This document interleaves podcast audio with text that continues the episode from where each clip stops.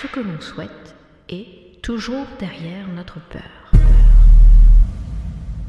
J'aime le podcast par la qualité d'écoute qu'on lui confère. Il rentre dans l'inconscient et l'intimité de celui qui choisit de partager ce moment et touche vos émotions. La liste de mes invités est haute en couleurs et vient du monde entier. Nous accompagnons avec mon associé des entrepreneurs richissimes et nous avons conclu que ce que l'on souhaite est toujours derrière notre peur.